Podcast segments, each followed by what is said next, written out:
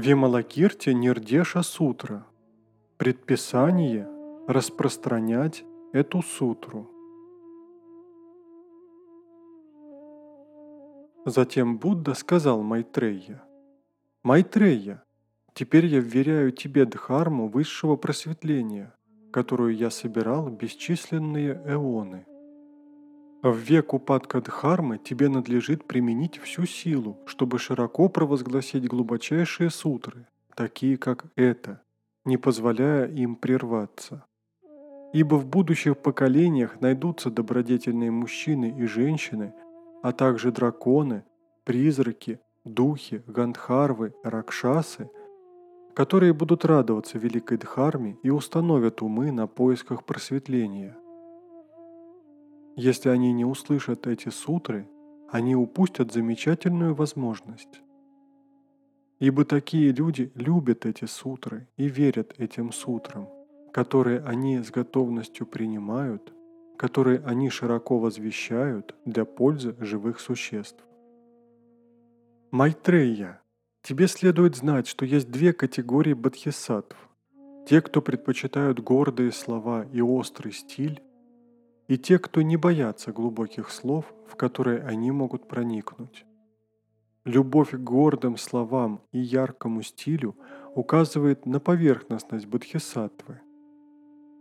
Но тот, кто, услышав о свободе от заражения и рабства так, как это преподано в глубоких сутрах, не боится их глубоких смыслов, которыми он стремится овладеть в совершенстве, развивая тем самым чистый ум для получения, сохранения, чтения, декламирования и практики так, как это проповедано.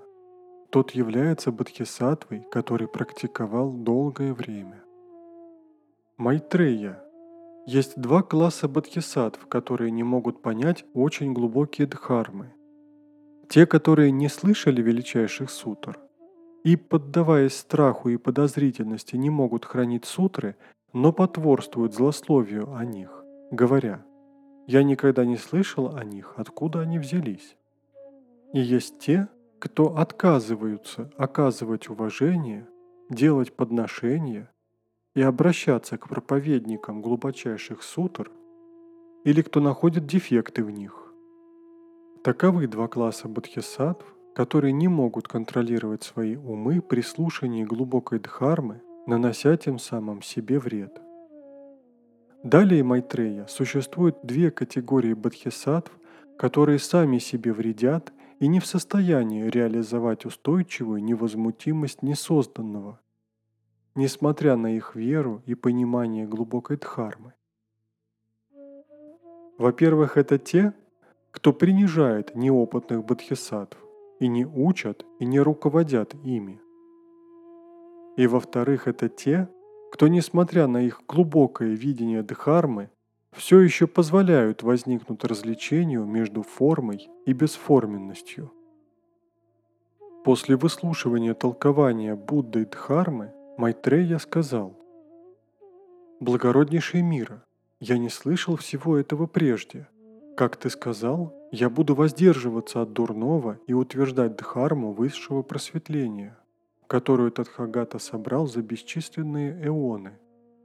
В будущем, если найдутся добродетельные мужчины и женщины, ищущие Махаяну, я прослежу, чтобы эта сутра попала им в руки и употреблю трансцендентальную силу, чтобы заставить их помнить ее с тем, чтобы они могли получить, хранить, декламировать и широко провозглашать ее. Благороднейший мира – если в наступающий век конца Дхармы найдутся те, кто может принять, сохранить, читать и декламировать эту сутру, а также повсюду толковать ее, они будут делать это под воздействием моих сил. Будда ответил, «Отлично, Майтрея, отлично.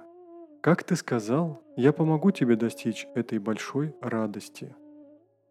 При этом все бодхисаттвы сложили свои ладони вместе и сказали Будде, «После твоей нирваны мы тоже будем широко провозглашать эту дхарму в десяти направлениях, и приведем проповедников Дхармы к получению этой сутры. Четыре Махараджи Девов сказали Будде, благороднейший мира, во всех городах и деревнях, в рощах и дикой местности, где бы ни была эта сутра и люди, читающие, декламирующие, разъясняющие и провозглашающие ее, каждый из нас приведет к ним местных чиновников, чтобы выслушать Дхарму и защитить их с тем, чтобы никто вокруг не посмел их потревожить. Затем Будда сказал Ананде, «Ананда, ты тоже должен воспринять, сохранить и широко распространять эту сутру». Ананда ответил, «Да, благороднейший мира, я принял эту сутру и сохраню ее. Какое у нее название?» Будда сказал, «Ананда, ее название – сутра, высказанная в Вималакирте, или непостижимые врата освобождения. И под этим названием ты должен принять и хранить ее. После того, как Будда изложил эту сутру, старший Упасака Вималакирти, Манджушри, Шарипутра, Ананда и другие, а также девы, асуры и все присутствующие преисполнились радостью, приняли и сохранили ее – выразили почтение и удалились.